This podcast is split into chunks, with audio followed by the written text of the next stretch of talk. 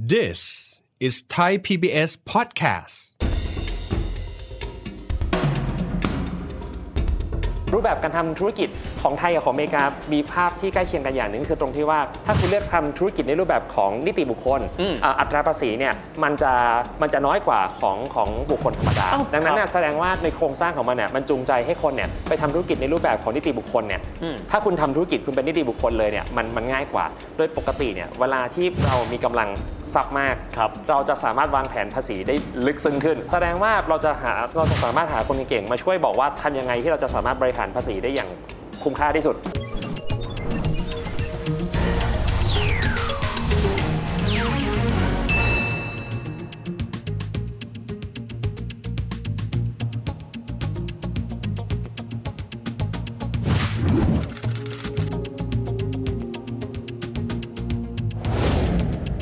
สวัสดีครับท่านผู้ชมครับ ยินดีต้อนรับเข้าสู่รายการเศรษฐกิจติดบ้านนะครับ วันนี้เราจะมาคุยกันถึงเรื่องของระบบภาษีอากรนะครับ เวลาที่เราดูภาษีอากรไทยก็ด้านหนึ่ง เราเข้าใจก็ส่วนหนึ่ง แต่วันนี้ครับเราลองมาเปลี่ยน perspective หรือมุมมองกันบ้างด้วยการเอาระบบภาษีอากรของสหรัฐอเมริกานั้น เข้ามาเทียบเคียงให้ดู จะได้รู้ว่าเป็นอย่างไรกันบ้างนะครับแขกรับเชิญของเราในวันนี้นะครับท่านเป็นอาจารย์กฎหมายภาษีอากรนะครับรองคณะบดีคณะนิติศาสตร์มหาวิทยาลัยสยาม และอีกบทบาทหนึ่งครับ CEO ของ iTax ผู้ช่วยศาสตราจารย์ดรยุทธนาศรีสวัสดิ์อาจารย์มิกสวัสดีครับ สวัสดีครับพี่วิทย์ครับสวัสดี อาจารย์ครับ แรกทีเดียวเลยนะครับ ต้องบอกว่า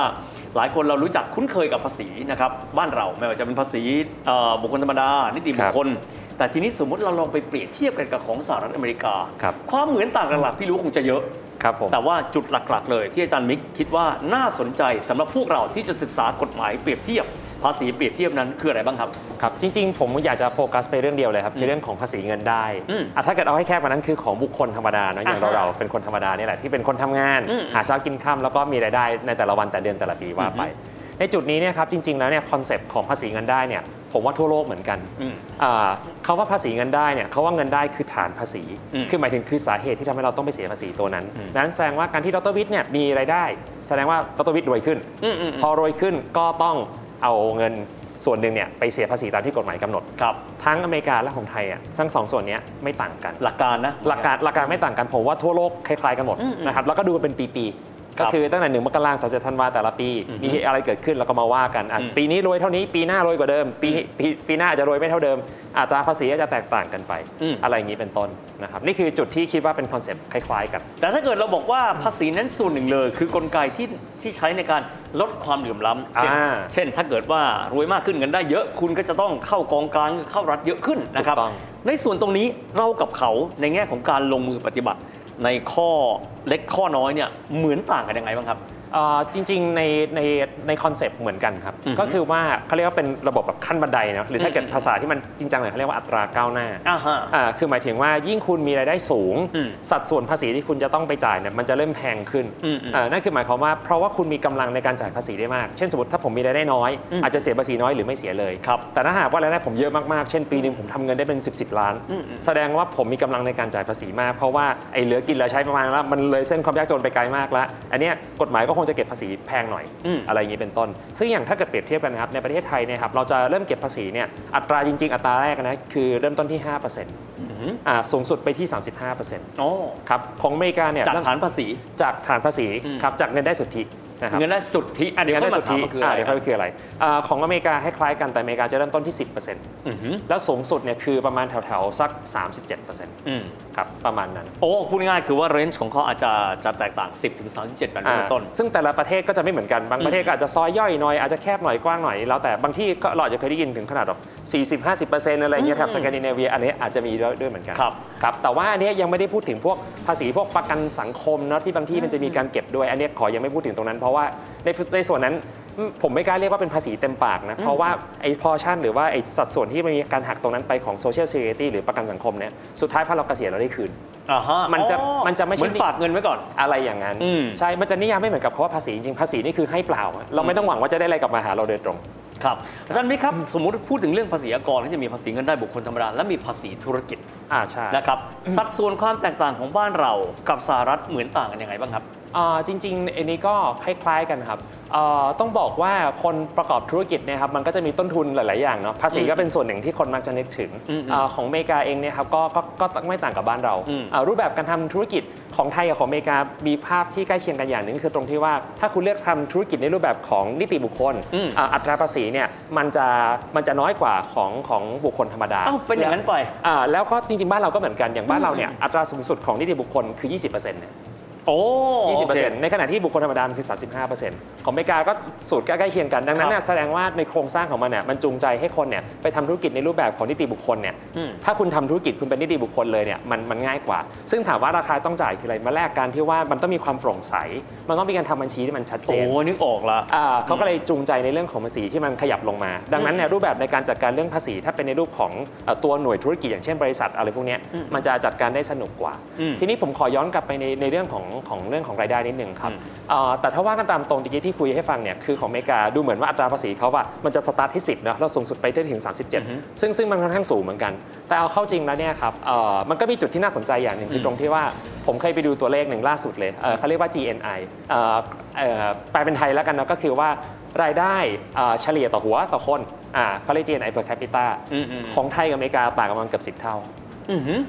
ของของโอ้ของอเมริกาเนี่ยครับเอ่อปีหนึ่งเนี่ยรายได้ของของคนเนี่ยเฉลี่ยเป็นเดือนแล้วกันง่ายๆ เดือนหนึ่งประมาณทัก2 0 0 0 0 0กว่าบาท โอเค คนไทยเนี่ยเอ่อเฉลี่ยประมาณ 22,000โอเค ต่อเดือนนะครับ ซึ่งซึ่งไอ้ความความต่างของรายได้คือประมาณ 10 เท่า แต่จุดที่น่าสนใจอย่างหนึ่งก็คือว่าไอ้ตราภาษีที่เราพูดถึงเมื่อสักครู่เนี่ยครับ ถ้าเกิดว่ารายได้ของเราเนี่ยเท่ากับคนอเมริกาเนี่ย ถ้าเป็นในช่วงประมาณอ่ารายได้กลุ่มพวกชนชั้นกลางแล้วกันเนาะอืมอืมอืมถ้าเราอยู่อเมริกาแล้วเรารายได้เท่าไทยนะ เราเสียภาษีถูกกว่า ความหมายคือหมายถึงว่าที่อเมริกาเนี่ยครับอัตราภาษีเหมือนจะสูง แต่จริงๆอะเขาจะมีพวกก็ tax break ก็คือว่าทำให้เราเนี่ยเสียภาษีถูกลงเนี่ยมันจะมีหลาย ๆชิ้นเหมือนกัน และถ้าเกิดว่ารายได้ของเราอยู่ชนชั้นกลางเนะครับอัตราภาษีจะไม่ได้แพง เมื่อเทียบกับบ้านเราบ้านเราเนี่ยครับเอ่ออัตราภาษี 35%จะเกิดขึ้นเมื่อเรามีรายได้สุทธิเกิน 5 ล้าน ประเทศนู้นเนยเกิน 5 ล้านเนี่ยภาษีเขายังไม่ถึง 35%นะอยู่แถวมาค่าครองชีพมันไม่เท่ากันไหมฮะมันไม่เท่ากันด้วยครับอืมอืมใช่มันมันมันไม่เท่ากันด้วยคือคือเขาเนี่ยรายได้สูงจริงแต่ว่า ค่าครองชีพเขาคงสูงกว่าเราเป็นเท่าเหมือนกันอาจจะไม่ใช่สิบเท่า ใช่ แต่เขาสูงอยู่เยอะพอสมควรอาจารย์มิกกี้มองในเรื่องของสัดส่วนตรงเนี้ยใช่ ว่ามันเป็นยังไงหรือหรือว่าบ้านเรามีปัญหา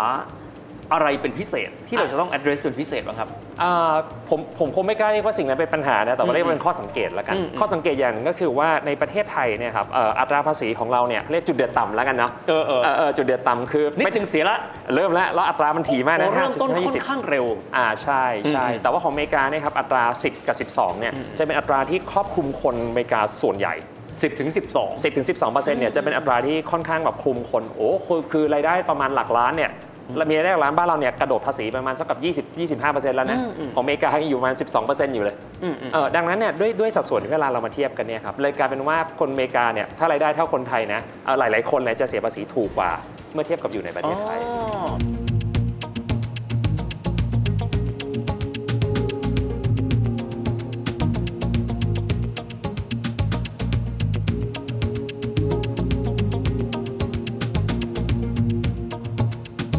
งั้นขออนุญาตถามนิดนึงครับว่า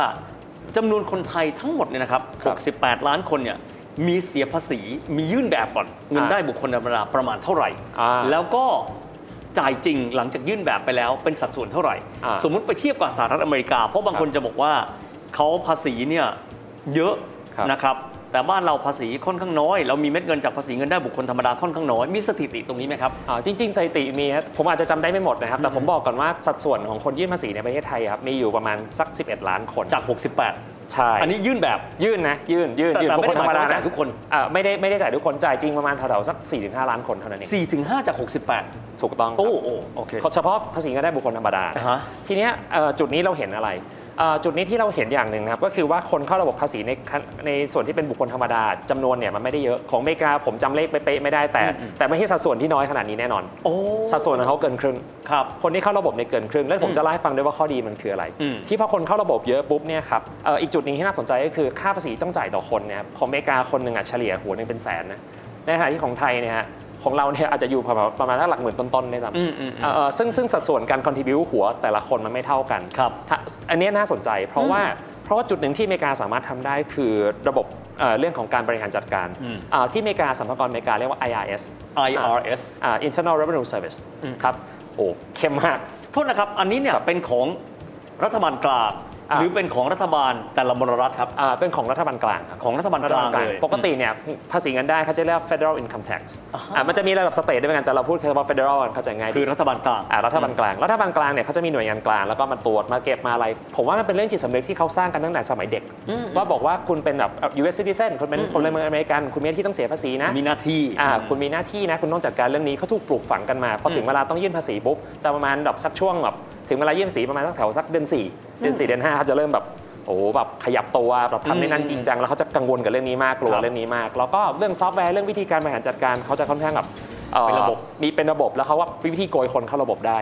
อ่าอ่าในขณะที่บ้านเราเนี่ยครับค่อนข้างยากครับเอ่อแล้วก็อยู่เศรษฐเขาเรียกเศรษฐกิจนอกระบบนะ informal อ๋ economy อนึกอก็อกค่อนข้างเยอะอืมใช่ทีนี้ถามว่ามีข้อเสียข้อดีอย่างไรบ้างตอนช่วงโควิดเนี่ยพี่วิทย์น่าจะเคยได้ยินว่าเอ่อบ้านเราจะมีการลงทะเบียน ครับเอ่อเราไม่ทิ้งกันนะได้จำได้แล้วที่อ่ามีคนไปลงเพียบเลยนะฮะอ่าใช่รอบแรกจะนิดนึงตอนหลังก็มีคนบอกว่าไม่ได้ตัวอ่าเองไม่เข้าข่ายแล้วก็ขยายขึ้นไปใช่ตอนนั้นแจกห้าหมื่นเอ้ยหมื่นห้าอืมอืมเออหมื่นห้าของอเมริกาเขาไม่ต้องลงทะเบียนนะครับครับของอเมริกาเขาถือว่าทุกคนที่เข้าระบบภาษีเขามีเรคคอร์ด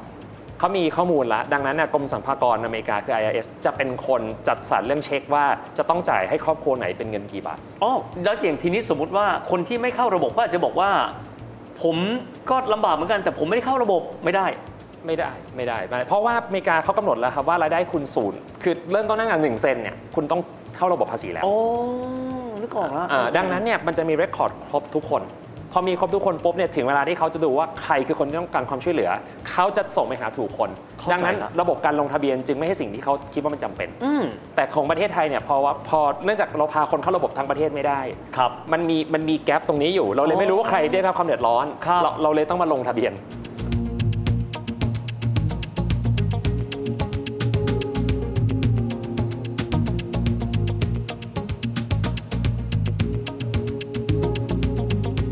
อยากคุยยาวกว่านี้ แต่ว่าเวลาค่อนข้างจำกัด ดังนั้นจึงต้องถามอีกส่วนหนึ่งครับ ครับ หลายคนพูดว่าต่างประเทศเวลาเขาจ่ายภาษีไปแล้วมันคุ้ม แต่ว่าบ้านเราจ่ายไปแล้วมันดูไม่ค่อยคุ้ม อ่ามีหลักการไหมครับเรื่องของความคุ้มค่าหรือตัวเลขอะไรบางอย่างที่ทำให้เราได้เห็นว่า สิ่งที่คนจ่ายไปแล้วได้กลับคืนมาอย่างสมน้ำสมเนื้อครับ ผมว่าตัวเนี้ยมันมันมันเป็นปัญหาเชิงโครงสร้างบางอย่างเหมือนกันนะครับ เราสามารถดูดูบางชิ้นได้ว่าของที่อยู่ใกล้ตัวเราเนาะเวลาที่ภาครัฐเวลาใช้เขาใช้เงินเท่าไหร่เมื่อเทียบกับอืมถ้าภาคเอกชนเป็นคนจ่ายเงินเองอ่าอ่าเนี่ยผมว่าค่อนข้างชัดเจนเพราะหลาย ๆ ครั้งเราจะเจอของบางอย่างที่ทำไมภาครัฐซื้อเนี่ยมันแพงกว่าที่บุคคลธรรมดาหรือว่าเอกค่าชคนนน่ะที่ไปสูซื้งอหมดกันเลเอยงนะภาครัฐรู้สึกรู้สึกแพงไปทุกอย่างเลยผมว่าอันเนี้ยน่าจะเป็นจุดตัดที่เข้าใจง่ายที่สุด ซึ่งจริง ๆ แล้ววิธีการที่แก้ปัญหาอย่างหนึ่งคือการมีส่วนร่วมแล้วก็ความโปร่งใสที่ ให้ภาคเอกชนเนะครับเข้าไปมีส่วนร่วมในการตั้งข้อสังเกตบางอย่างได้โอ้อ่าเราจะเริ่มเฮ้ยสเปคประมาณนี้ ผมไปซื้อแถวนั้นอาจจะถูกกว่าที่นี่ก็ได้นะอืมอืมอืมอ่าอันนี้ผมว่าน่าจะช่วยได้ครับต่างประเทศเขามีกลไกแบบนี้ไหมครับโอ้เขาผมว่ากลไกเขาเข้มงวดมากเข้มงวดเนอะเข้มงวดมากผมว่าประเทศที่แบบเอ่อค่อนข้างมีความเจริญเนาะแล้วก็อืมระบบกลไกการมีส่วนร่วมประชาชนค่อนข้างดีเนี่ยอืมผมว่าปัญหาเนี้ยมันจะหายไปได้เยอะอืมแล้วการใช้เงินภาษีของประชาชนเนี่ยมันก็จะชัดเจนเป็นรูปเป็นร่าง แล้วก็ได้ประโยชน์สูงสุดกับประชาชนด้วย อาจารย์มิกครับคำว่าการใช้เม็ดเงินภาษีอย่างคุ้มค่า เขามีหลักการไหมครับว่าเราควรจะนิยามมันอย่างไร แล้วมันมีตัวชี้วัดไหมครับว่าการใช้เงินภาษีอย่างคุ้มค่า วัดได้อย่างไรบ้างโอ้โหถ้าบ้านเรานี้ผมวัดยากเหมือนกันนะเอาสหรัฐก็ได้ครับ หรือประเทศอื่นก็ได้เอ่อพวกนั้นมันเป็นพวกคณะกรรมการนะครับเขาจะเป็นคนที่แบบมามาดูกันแล้วก็มาช่วยกันตรวจสอบ แล้วก็ช่วยกันซักไซมากกว่าอืมอ่าซึ่งซึ่งพวกเนี้ยเขาจะมีเอ็กซ์เพรสที่มาชี้ว่านี่นี่เกินราคาตลาด นี่ไม่ใช่สิ่งที่มันเป็นราคาตลาดที่เขาทำกันครับผมว่าเนี้ยจะพอจะพอช่วยได้ขออีกประเด็นหนึ่งที่เกี่ยวข้องกับชีวิตประชาชนโดยตรงเลยนะครับครับ เอ่อเขาอันนี้ได้ยินมานะบอกว่าประเทศที่พัฒนาแล้วเนี่ยนะครับเอ่อจะมีการเก็บภาษีที่เที่ยงธรรมกล่าวคือ คนไหนอ่าที่เป็นคนรวยอ่าก็จะต้องจ่ายภาษีเยอะสะท้อนกันมาเลยครับแต่ว่าประเทศอย่างเราเราก็ไม่รู้เหมือนกัน บางทีอาจจะเป็นไปได้ว่าคนรวยนั้น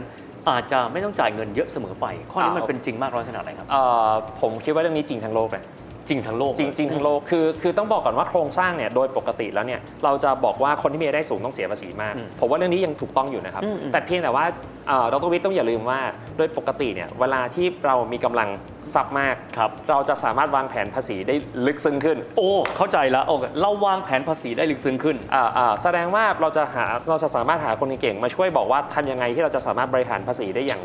คุ้มค่าที่สุดอ่าอ่าซึ่งในส่วนเนี้ยถ้าเป็นชนชั้นกลางลงมา เราอาจจะไม่มีกำลังในการเข้าถึงบริการเหล่านั้น โอเคอ่าแล้วคือหรือทรัพย์สินเราอาจจะไม่มากพอที่จะไปทำอะไรพวกนั้นก็ได้มันไม่คุ้มครับเอ่อดังนั้นเนี่ยครับคนรวยอะจำนวนมากเนี่ยก็อาจจะสามารถมีวิธีในการวางแผนจัดการภาษีให้มันให้มันต่ำลงได้ ในขณะที่คนที่มีรายได้น้อยเนี่ยบางคนเนี่ยอาจจะภาษีเงินได้อาจจะน้อยหรือไม่ต้องเสียนะอืมแต่ว่าตัวหนึ่งที่เขาจะโดนแน่ๆคือเรื่องของพวกภาษีการบริโภค เช่นภาษีมูลค่าเพิ่ม อ๋อครับอ่าคือคือบางทีคนคนรวยเนี่ยครับเขาบริโภคของเขาเนี่ยแต่ว่าเมื่อเทียบกับรายได้เขาเนี่ยสัดส่วนที่เขาจ่ายมันน้อยมากนะครับ แต่ว่าคนคนรายได้น้อยเนี่ยบางทีชักหน้าไม่ถึงหลังแสดงว่าเงินเดือนเขาหมื่นห้าเขาใช้หมดหมื่นห้าแปลว่าภาษีมูลค่าเพิ่มนี่เขาเป็นคนคอนทิบิวเป็นคนจ่ายเยอะที่สุดในประเทศเลยนึด้วกยซ้ออกละำเออแล้วโครงสร้างประมาณเนี้ยเป็นอย่างเงี้ยในหลาย ๆ ที่ในในในในในหลาย ๆ ประเทศ จริงๆ อยากคุยยาวกว่านี้นะครับ แต่ว่าวันนี้เวลาหมดแล้ว แต่ว่าอย่างน้อยที่สุดครับอาจารย์มิกวันนี้ทำให้เราได้รู้นะครับว่า ภาษีอากรของเราเทียบกับประเทศอื่นเป็นอย่างไรครับรวมถึงไม่ว่าจะเป็นขารับก็ดีขาที่เอ่อนำเงินก้อนนี้เนี่ยไปบริหารก็ดีทำให้เราได้เห็นมุมมองที่มีความกว้างขึ้นด้วยนะครับครับผมเดี๋ยวโอกาสหน้าถ้ามีเวลาจะกลับมาชวนคุยเรื่องเกี่ยวกับภาษีอากรกันอีกวันนี้ต้องขอบคุณอาจารย์มิกมากนะครับยินดีขอบคุณมากครับ สวัสดีครับ เรื่องภาษีนะครับเป็นเรื่องที่เกี่ยวข้องกับคนทุกคนครับไม่ว่าท่านจะต้องยื่นพงด9091 หรือไม่นะครับยังไงก็ตาม VAT ท่านต้องจ่าย นอกจากนี้เนี่ยคนทุกคนเลยนะครับถือได้ว่าเป็นส่วนที่มีส่วนได้เสียของประเทศทั้งประเทศกันด้วย ดังนั้นความรู้เรื่องภาษีเป็นสิ่งที่มีความสำคัญเป็นอย่างยิ่งสำหรับวันนี้เวลาหมดลงแล้วนะครับ พบกันใหม่โอกาสหน้า สวัสดีครับ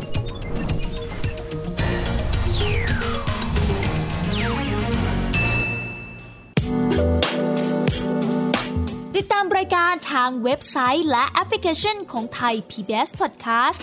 Spotify SoundCloud Google Podcast Apple Podcast และ YouTube Channel Thai PBS Podcast